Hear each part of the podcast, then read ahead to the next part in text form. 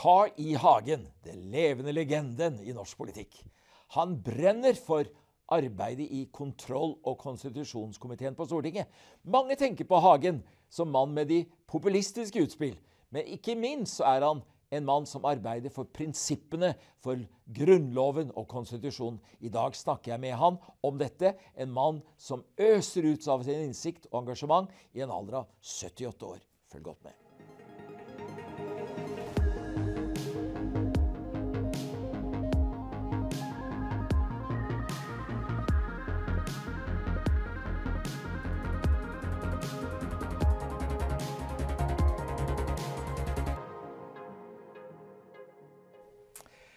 Carl I. Hagen, så flott å være hos deg igjen. Tusen takk for at eh, du kom på besøk. Du, Og på fredag 6. mai, da fylte du 78 år. Det er helt riktig. Da var jeg 78. Og nå har jeg en, en datter som har fylt 50, så jeg begynner å bli en gammel mann. Ja, Tenk på det. Og en levende legende er du jo. Det er jo en, en institusjon nærmest i deg selv også. Så det er jo verdt å høre på deg.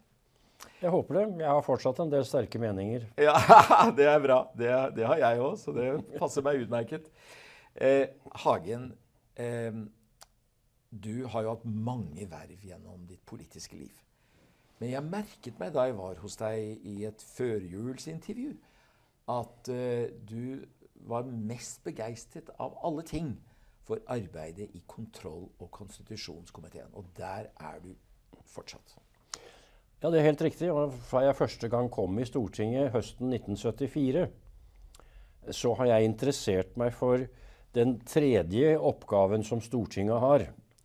Veldig mange vet at Stortinget er en lovgivende forsamling, den bevilgende forsamling, men vi er også den kontrollerende forsamling. Vi skal kontrollere særlig den utøvende makt, regjeringen, hele forvaltningssystemet. Og, og, og, og, kontroll er viktig. Fordi når man har en effektiv og god kontroll, så virker det veldig forebyggende. Ikke sant? Jeg innrømmer at jeg kjører bil. Og av og til irriterer jeg meg at fartsgrensen fartsgrensene er veldig lave i Norge. Så da kan det nok hende at jeg av og til er noe over. Oi. Men jeg vet at hvis jeg kjører for fort, mm. så er det noen som kan kontrollere meg, politi og andre. Mm. Og da blir det en, en, saftig smell. Altså kjører jeg bare kanskje litt for fort. Mm. For jeg vet om at det er noe kontroll. Så derfor alle som jobber i forvaltningen, skal vite at vi har et kontrollsystem eh, hvor kontrollkomiteen i Stortinget er la oss si det sentrale. Men vi har Riksrevisjonen, vi har Sivilombudet, vi har noe som heter EOS-utvalget, som passer på de hemmelige tjenestene. Så, så, vi har et system for å kontrollere. Og det er jo for at folk skal gjøre en god jobb, og ikke uh, falle for fristelsen til å begå la oss si, uh, maktmisbruk mot enkeltmennesker, mot bedrifter.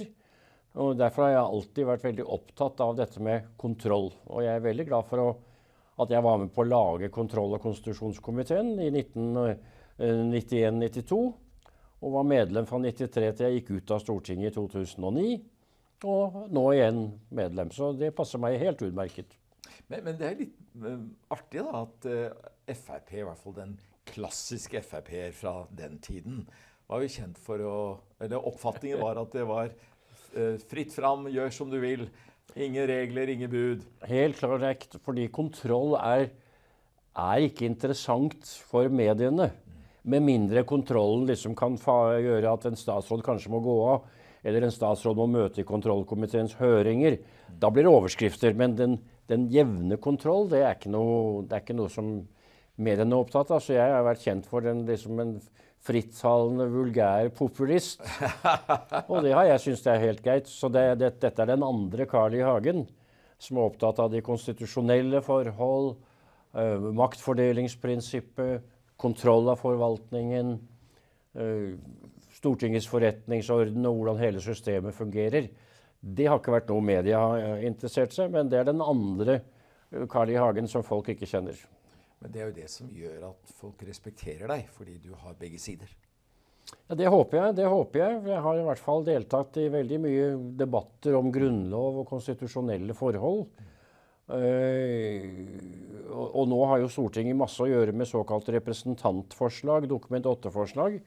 De eksisterte ikke da jeg kom i Stortinget i begynnelsen av 80-årene. Så det er noe som jeg presset igjennom overfor presidentskapet steg for steg for steg, slik at det nå er full likebehandling av representantforslag og uh, proposisjoner fra regjeringen. Så um, jeg si jeg er Dokument 8-forslagenes far. Det er interessant. Det er ingen som vet. I 1993 da inviterte jeg deg til å holde et foredrag eh, i eh, pinsemenigheten i Lillestrøm, som jeg var pastor for den gangen. Vi brukte et lokale som het Sion. Mm. Gammelt, falleferdig lokale. Og der kom Carl I. Hagen. Til min store overraskelse så sa du ja. Og du visste at det skulle være åtte-ni stykker der. Og du var så engasjert. Du forklarte oss i detaljer hvordan Dokument 8-ordningen fungerer, og hvor viktig det var, og hvordan vi kunne være med å tilrettelegge for at Stortinget kunne fremme disse tingene. Ja, det er helt riktig. Det er... Uh under den foregående rød-grønne regjeringen så hadde jo ikke Stortinget omtrent hatt noe å gjøre hvis de ikke hadde representantforslagene eller Dokument 8-forslagene. Og nå er vi jo oppe i 150 per år. Ja. Når jeg leverte det første, og de første par årene, så var det en 10-12 forslag, stort sett fra oss. Så begynte de andre partiene også å skjønne at de selv kunne sette saker på dagsorden. Selv kunne sørge for at eh, komiteer gikk inn i et sakskompleks, lage en innstilling og en debatt i Stortinget. Så uh, nå er det nesten blitt for mye av det gode. Men det er jo flott at vi, representantene har den muligheten. Den har vi hatt hele tiden. Det har stått i Grunnloven fra 1814 at representantene hadde den samme rett til å fremme forslag eh, som, eh, som, regjeringen. Men det var bare ingen som benyttet seg av det før jeg begynte med det da på, etter 1981-valget. Det måtte en rabulist til, da? Ja, ja, ja. Jeg, jeg, laget et forslag og spurte hvor skal jeg levere det. Og de sa hva, hva er dette? Og da skulle jeg bare levere det på ekspedisjonskontoret. og de sa dette sender vi jo til regjeringen til uttalelse. Eh, nå i dag er det slik at det overleveres på talerstolen i stortingssalen. På samme måte som regjeringen overleverer sine papirer. Og Stortinget må vedta, og vedtar som regel, at det sendes til en komité som avgir innstilling. Så nå er det full likebehandling, men det, det, det, tok en tre-fire år å få det til. Flott. Eh, du er jo opptatt av det konstitusjonelle. Eh, og før vi går inn på selve kontrollkomiteens oppgaver eh, Er det ikke i dag for, for, lite av at man tenker konstitusjonelt, også blant politikere? Man tenker hva som lønner seg ut fra strømninger i tiden osv. Jo, men det er klart begge deler er nødvendig. Ja. Eh, et våkent og, og politisk miljø, parlamentet, Stortinget, skal være opptatt av det som skjer i dag, og som er utfordringene for befolkningen la oss si, i, i dagene, ukene, månedene og årene som kommer. Mm. Uh, men vi må også passe på litt på spillereglene. og jeg, jeg mener at noe av det som var veldig godt når vi fikk vår første grunnlov, det var jo maktfordelingsprinsippet. Nettopp det. Altså hvor du har tre, tre organer. Du har domstolene som er uavhengige. Mm av de andre myndighetene, som er Stortinget og regjeringen. Nå er det i altfor stor grad en sammensmeltning av regjering og storting. I det stortingsrepresentanter for de partier som er i regjering, de vil jo prøve å begrense kontrollen, for den er ubehagelig for regjeringen. Og dette gjelder uavhengig av hvilket parti det er. Mitt har ikke vært noe bedre enn de andre. Mm. Uh, det er også slik at uh, regjeringspartienes talsmenn i Stortingets jobb er å få gjennom regjeringens eh, forslag og lage minst mulig vanskeligheter for regjeringen. Ikke en sånn selvstendig jobb i forhold til regjeringen. Så det er blitt altfor mye grad av sammensmeltning. Eh, og det, det, liker ikke jeg. For da, når det blir mye makt sentralt og, og, og sammen, så kan, kan det bli misbruk. Fordi makt korrumperer. Du var jo aktiv når, eh, når det var eh, eh, gransking inn i utnevnelsen av Jens Stoltenberg til sentralbanksjef. Og nå har jo det lagt seg, han trakk seg osv. Men er du fornøyd med, med, prosessen der? Ja, jeg tror jo at vi i kontrollkomiteen samlet gjorde en, en god jobb. Vi stilte en lang rekke spørsmål til statsrådene, for det er jo regjeringsapparatet vi kontrollerer. Det er jo statsrådene som står ansvarlig for sine departementer, og for så vidt delvis for direktorater uh, som er underlagt deres departementer. Uh, så vi stilte en rekke spørsmål, og den var jo på dagsorden veldig lenge. Veldig mange plutselig var opptatt av at vi kontrollerte regjeringen. Uh, og særlig ansettelser skal, skal, man sørge for at alle, alle søkere behandles likt. Ja. Og at det er kvalifikasjonene til søkerne som skal avgjøre. Det skal ikke være bekjentskaper. og når vi gjorde det selv med da en tidligere statsminister og generalsekretær i Nato, ja. Eh, så bør alle som ansetter da si folk i etater, direktorater osv. som ikke har noe med Stortinget å gjøre, da vet de, da får, fikk de en liten kanskje lærepenge i at her skal vi gjøre en god jobb, vi skal ta hensyn til kvalifikasjoner og ikke bekjentskaper. Så dette kan ha stor eh, ja, jeg, det, har, fremtidig har virkning? Det har en oppdragende virkning. Det ja. har en oppdragende virkning. Fordi når alle leser om det og ser det på TV og greier, så plutselig er det en som har søkt en stilling, som kanskje føler at det ble ansatt en som var dårligere kvalifisert. Mm. Mm. Og da kan, da kan, man klage, mm. og få sin klage behandlet. Så ja, nei, jeg tror det har en oppdragende virkning både av de som søker stillinger, og de som står for utnevnelse. Ja. Nå, nå, er jo ikke dette avsluttet med behandlingen av stortingsrepresentantenes lønnsordninger og, og boliger og sånn, men der òg er jo eh, komiteen som du eh, er aktiv i, eh, en, en eh, viktig eh, pådriver. Ja, vi har jo ikke hatt den som sak til behandling i komiteen, men veldig mange av de som er i komiteen, blir jo intervjuet. Mm. Uh, og, og, og, vi har jo også, la oss si, flere av våre medlemmer i komiteen er også medlemmer i presidentskapet. Ja. Som særlig har hatt uh, ansvaret for det som der er skjedd. Og her er, her, her er det norske Stortinget, syns jeg også, gjort en relativt god jobb. Vi har sagt her skal det ordnes opp. Her skal vi sørge for at det uh, ikke er noen misbruk av de reglene som gjelder. For meg er det en ren selvfølge at skal du ha pendlerbolig, så er det fordi du har utgifter til en bolig hjemme. Ja, klart. Du bor ikke på gutterommet eller noe annet, eller leier av, kunstig av en medrepresentant. Nei.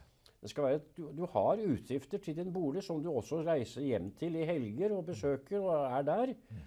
Men du trenger å ha noe sted å bo i Oslo når du er her som stortingsrepresentant. Det er det som skulle være. Og da skal man holde seg på det.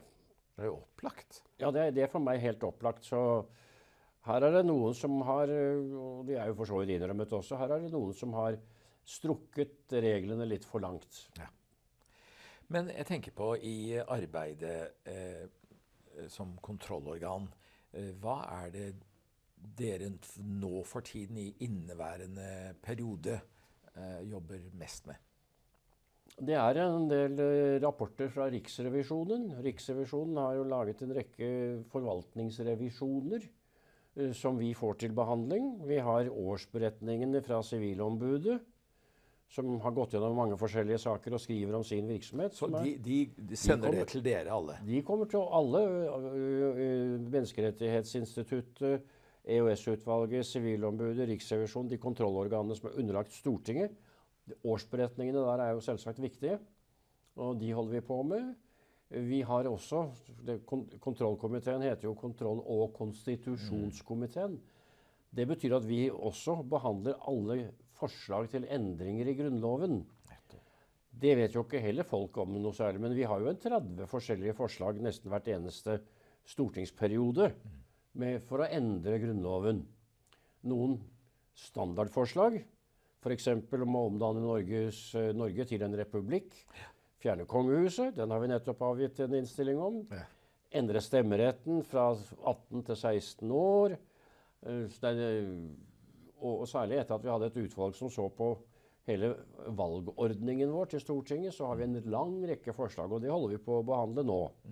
Mm. for å avgi innstilling til, til Stortinget. Så vi har riksrevisjonsrapporter, årsmeldingene til alle sammen, eh, representantforslag eh, og, eh, og grunnlovsendringsforslagene. Ja, hva, hva slags grunnlovsforslag er det dere da tar, tar opp? Alle de, Der er jo regelen at for å endre den norske grunnlov, så må det være en representant som fremsetter forslaget i ett av de tre første år av en stortingsperiode. Et av de tre første årene. Ja. Så den siste dagen i det tredje året kommer det en hel haug med grunnlovsforslag som folk har jobbet med. Ja. Så må de behandles i det nye Stortinget etter valget i et av de tre første årene. Det er en grunnlovsbestemmelse som alltid har vært der. Slik at det er representanter som fremmer forslag. Ikke regjeringen. Det er representanter som gjør det. Og de kan også gjøre det på vegne av andre. F.eks. professor Eivind Smith har gått gjennom en del grunnlover og sett at her er det noen språklige feil. Da laget han et forslag til å endre de, de språklige feilene. Eh, og Der står det forslag fra professor Eivind Smith vedtatt til fremsettelse av representantene, og så en rekke navn. Så hvis du ønsker å levere et grunnlovsforslag, så kan du gjøre det.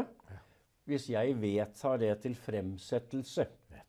Så da vil, og da er jeg liksom bare en postkasse som sørger for at det forslaget kommer inn i den heftet med forslag, og kommer til behandling i Stortinget etter et valg. Mm.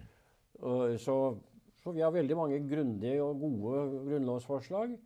Et av de vi nå diskuterer, f.eks., er at eh, hvis regjeringen ønsker å sende norske tropper eller eh, væpnede styrker i en konflikt et eller annet sted i verden, skal det godkjennes av Stortinget før de gjør det?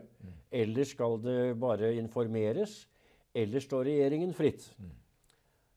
Noen hevder at etter Grunnloven i dag så er det regjeringen som bestemmer alene. Vi har nå i forretningsorden at Stortinget skal konsulteres. Og nå er det snakk om å grunnlovfeste, altså begrense regjeringens selvstendige makt, til at hvis den ønsker å delta f.eks. Uh, i Libya eller Irak eller noe hvor det er en konflikt, eh, så må de konsultere Stortinget. Det er det flere som nå at vi ønsker å få inn i Grunnloven. For at eh, regjeringen skal ikke ha den makten til å kunne sende tropper hvor som helst uten å spørre Stortinget. Så Og det er eh, Det er selvsagt omdiskutert. Hvis, eh, hvis det nå skulle komme en, eh, et, eh, en ny folkeavstemning om EU, eh, er det noe som eh, komiteen vil ta opp, hvorvidt det er eh, mulig å melde Norge inn i EU, og siden vi er et uavhendelig rike? Jeg vet ikke i hvilken grad komiteen må inn. Ehm, Men det vil nok være naturlig at Stortinget vedtar at det skal avholdes en folkeavstemning. Det vil jo normale være at regjeringen sender en eh, forslag til Stortinget om å avholde en folkeavstemning, og at regjeringen anbefaler det.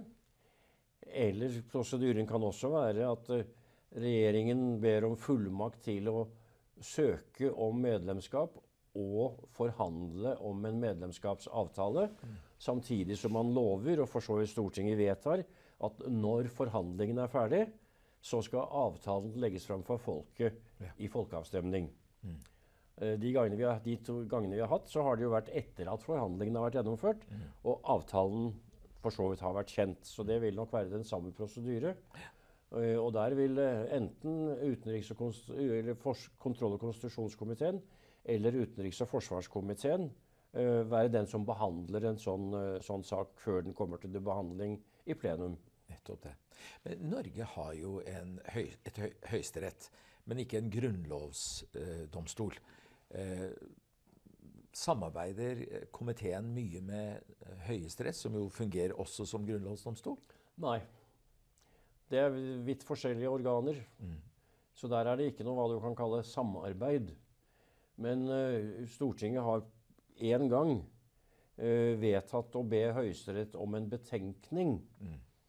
Eh, vi har foreslått, jeg har foreslått et par ganger og blitt nedstemt, men vi har fått til én gang.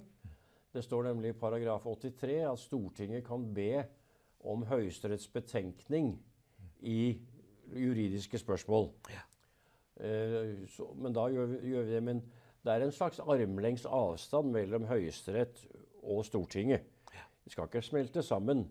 Og, og Stortinget har jo fått eh, noen smekk over fingrene fra Høyesterett, heldigvis. Det var jo spørsmål om Opplysningsvesenets fond for noen år siden. Om man kunne gjøre sånn og sånn med det. bare, Eller om eh, Grunnloven der fastsatte at eh, man ikke kunne bare overta de inn i statskassen. Eh, og Det kom til høyesterettsbehandling, for noen klagde på at her ville regjering og storting gjøre noe som var i strid med Grunnloven. Eh, og da sa Høyesterett ja, det er i strid med Grunnloven.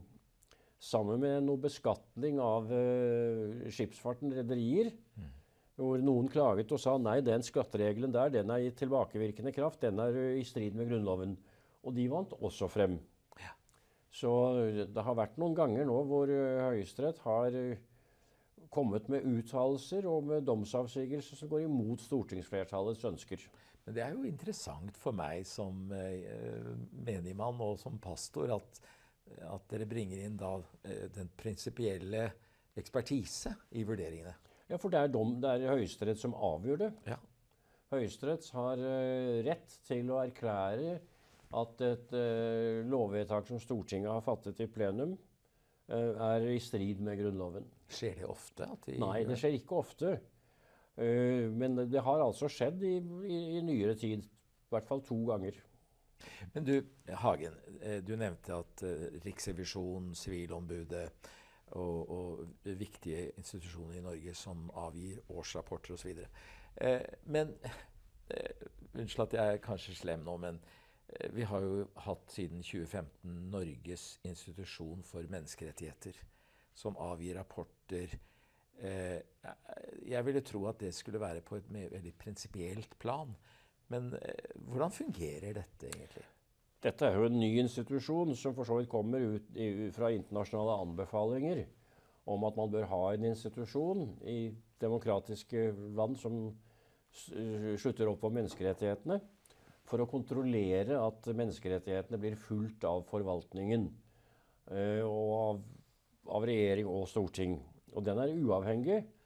Eh, Den er relativt ny, så den leter nok litt etter å finne sin plass. Eh, Jeg så jo nå nylig at de prøvde å, å, å, si at noe oljepolitiske vedtak om å lete etter mer olje og gass i, i, i Barentshavet var i strid med Grunnloven. Eh, Jeg syns det er noe rent vås. Det er politikk. Har ingenting med menneskerettigheter å gjøre. Fiskerettigheter, Men der, der hadde de sett på Grunnlovens paragraf, det er vel 112. Uh, vi har noen såkalte rettighetsparagrafer i Grunnloven som egentlig er mer erklæringer uten å være rettslig bindende. Og Der står det at, man, at folk har rett til et godt miljø. Og så blander man inn da denne klimaproblematikken. Eh, Det er jo noen som går rundt og hevder at denne livgivende gassen CO2 har noen innvirkning på klima. Det tror ikke jeg noe på, og det er ingen bevis for det. Det er, det er bare en hypotese som ikke er bevist.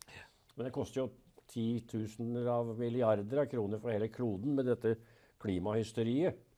Ja. Så det var det de sa, da, at hvis vi leter etter mer olje og gass, så er det i strid med at vi skal bevare 1,5-gradersmålet. Dette tøvete målet som noen i Paris har fastsatt. Eh, og det syns jeg er helt meningsløst. Så dette er NIM, altså Norges Dette er NIM, institusjon. Norges i- Institusjon for institutt for menneskerettigheter. Mm. Men så har de sett på La oss si at vi, hvis vi putter ø, ungdom eller barn omtrent på glattceller i fengsler, det er i strid med en del menneskerettigheter. Så, der, så de gjør en god del bra undersøkelser og jobb. Nettopp. Men, men akkurat på dette med Grunnloven og oljepolitikken syns jeg de var helt på jordet. Det skal bli spennende å følge dem videre. Ja, det blir spennende å følge. Så de, en, de har veldig mange gode råd. Og det er en, ren, de er en rådgivende Ja. organ. De har ikke noe de skulle ha sagt. Altså, de, jo, de, de kan si det, men ingen behøver å gjøre det. Høyesterett har makt til å avsi kjennelser.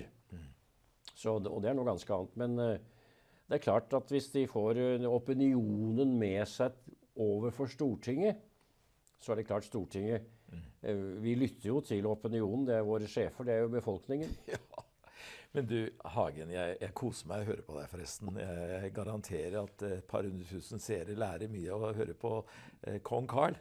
Eh, du, eh, til slutt, jeg har lyst til å spørre deg. Eh, det er jo noen veldig overgripen Altså noen instanser i norsk samfunn, noen forvaltningsorganer som har veldig mye makt.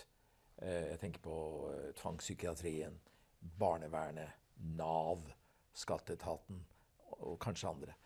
Eh, fører dere nok tilsyn med dem, eller er dette ikke noe, noe dere fokuserer på? Mitt svar personlig er at nei, der har vi en god del mer arbeid å gjøre. Å drive oppdragende virksomhet.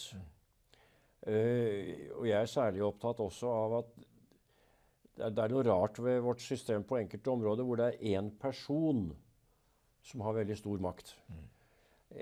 Makt bør jo være til et organ, la oss si syv mennesker som drøfter. Da vil det jo være forskjellige meninger. Mm.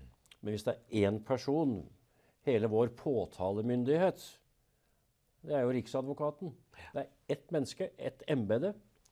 Det er det samme som vi har diskusjonen om eh, sivilombudet. Uh, det er én person. Uh, mens Riksrevisjonen det er et kollegium på fem riksrevisorer. Altså fem i et kollegium. Så jeg liker at der hvor det er veldig mye makt, bør det være et kollegium. For å hindre maktmisbruk. Men også er det i, i, i barnevernet. Hvis det er én barnevernleder som først har fått uh, en mann eller dame opp i halsen, og fatter da et vedtak om å ta barnet fra vedkommende den, skal, den, den, liker ikke jeg. Og det er jo altfor mange. Vi har jo tapt en del barnevernssaker i ja. Den europeiske menneskerettighetsdomstol. Mm. Så jeg ønsker at en del av dette som er til Skattedirektøren kanskje har veldig mye makt. Mm. Altså Skatteetaten. Det er heller ikke noe kollegium, mm. men en sjef. Mm. Jeg ønsker en større grad av at der hvor man fatter veldig inngripende vedtak overfor bedrifter eller enkeltpersoner, mm. så skal det være et kollegium som treffer den avgjørelsen, øh, og ikke én enkelt øh, person. For det er for lett. Det samme gjelder plan- og bygningsmyndighetene. Mm. Ja. Eh, hvor man altså har en del meningsløse saker som dreier seg om rent politisk skjønn. Og så er det da en stakkar som kanskje slåss for å få bygge en garasje eller, ja. eller et gjerde eller noe sånt noe, og får stadig nei uten å få en egentlig klar og konkret begrunnelse. Mm. Og så må man gå til rettssaker, og, og der er vel det, det, det samme igjen. Når det offentlige har en rettssak, det er jo ingen person som betaler regningen. Det er skattebetalerne. Ja. Så det er klart at skattemyndighetene som taper i tingretten og taper i lagmannsretten, kan lett anke til Høyesterett. For det er jo skattebetalerne som betaler alle advokatutgiftene. Mens den bedriften eller enkeltpersonen på den andre side må betale sine egne saksomkostninger. Så på en del sånne ting så ønsker jeg i større grad at det skal være et styre eller kollegium som fatter avgjørelser. Øh, og i tillegg, hvis en leder i en privat bedrift eh, gjør en feil, eller det skjer til og med en ulykke i bedriften, så kan det godt hende at den blir etterforsket av politiet, som så går til sak mot daglig leder, som ikke hadde noe med det å gjøre, men har da ansvaret for rutiner, ledelse osv. Uh, men hvis et sykehjem drives elendig, alle pårørende misfornøyd, det som skjer, er at eh, kanskje eh, sjefen må få inne seg en annen like godt betalt jobb i samme kommune. Ja. Mens i det private så kan du sikre fengselsstraffer. Så feil begått av offentlige ledere så jeg syns jeg skal i større grad også kunne medføre uh, straffereaksjoner overfor personer. Det skjer jo aldri nesten i det offentlige. Mens i det private næringsliv så mister folk jobben hvis de har gjort en dårlig jobb. Veldig interessant. Så det, det, er en av de tingene jeg skal bruke tiden min nå fremover med. Men, men kontroll- og konstitusjonskomiteen kan vel da avgi en innstilling til Stortinget som gjør de vedtakene, kanskje da? eller? Ikke i enkeltsaker, fordi vi kan ikke gå inn som etterforskningsorgan i enkeltsaker. Mm. Uh, men jeg, jeg, prøvde jo å stille en statsråd til ansvar. Hvem var det? Det var Knut Arild Hareide. Ja. Han, ja, det er sant. Ja, han, han, nektet å gjennomføre et stortingsvedtak. Nettopp. Fordi han selv var uenig i vedtaket, og han sa at fagfolkene er uenige. Det har ikke noe med fag å gjøre. Det dreier seg om sånne som meg, altså folk som er 75 år og sånt, skal ha en helseattest for å få førerkort. Stortinget vedtok at vi i likhet med Tyskland, Sverige, Danmark, som ikke har det, vi skal også fjerne det. Uh, men han sa nei, fordi folkene i Trygg Trafikk og noe andre i Statens vegvesen var uenig. Og da er spørsmålet har en statsråd plikt til å gjennomføre stortingsvedtak. Etter paragraf 10 i ansvarlighetsloven så har en statsråd plikt til det. og Hvis han eller hun ikke gjør det, så kan de straffes med bøter eller fengsel. Så jeg foreslo at uh, Ansvarskommisjonen, som er påtalemyndighet og etterforskningsorgan, skulle undersøke om han skulle stilles for en domstol, som da heter riksrett, uh, og få en vot fordi han nektet å gjennomføre et stortingsvedtak. Men alle de andre partiene sa nei. Det er kanskje for mye kameratskap mellom representanter, da. Og det er en del av det. Ja, innad i partiene er det det, selvsagt. Mm. Uh, men uh, vi har jo ikke hatt en riksrettssak siden 1928, tror jeg. Ja.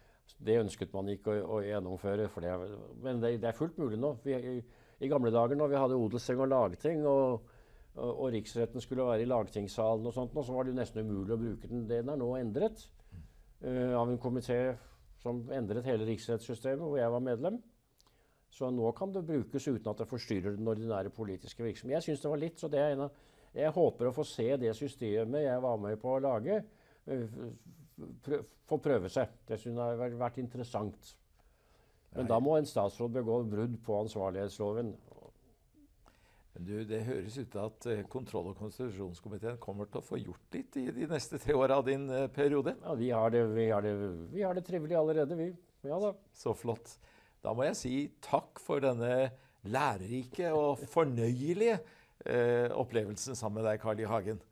Så håper jeg du får en, en fantastisk sommer og nyter livet med din Eli og familien. Det skal jeg gjøre så godt jeg kan. Tusen takk skal du ha. Takk for at jeg fikk komme.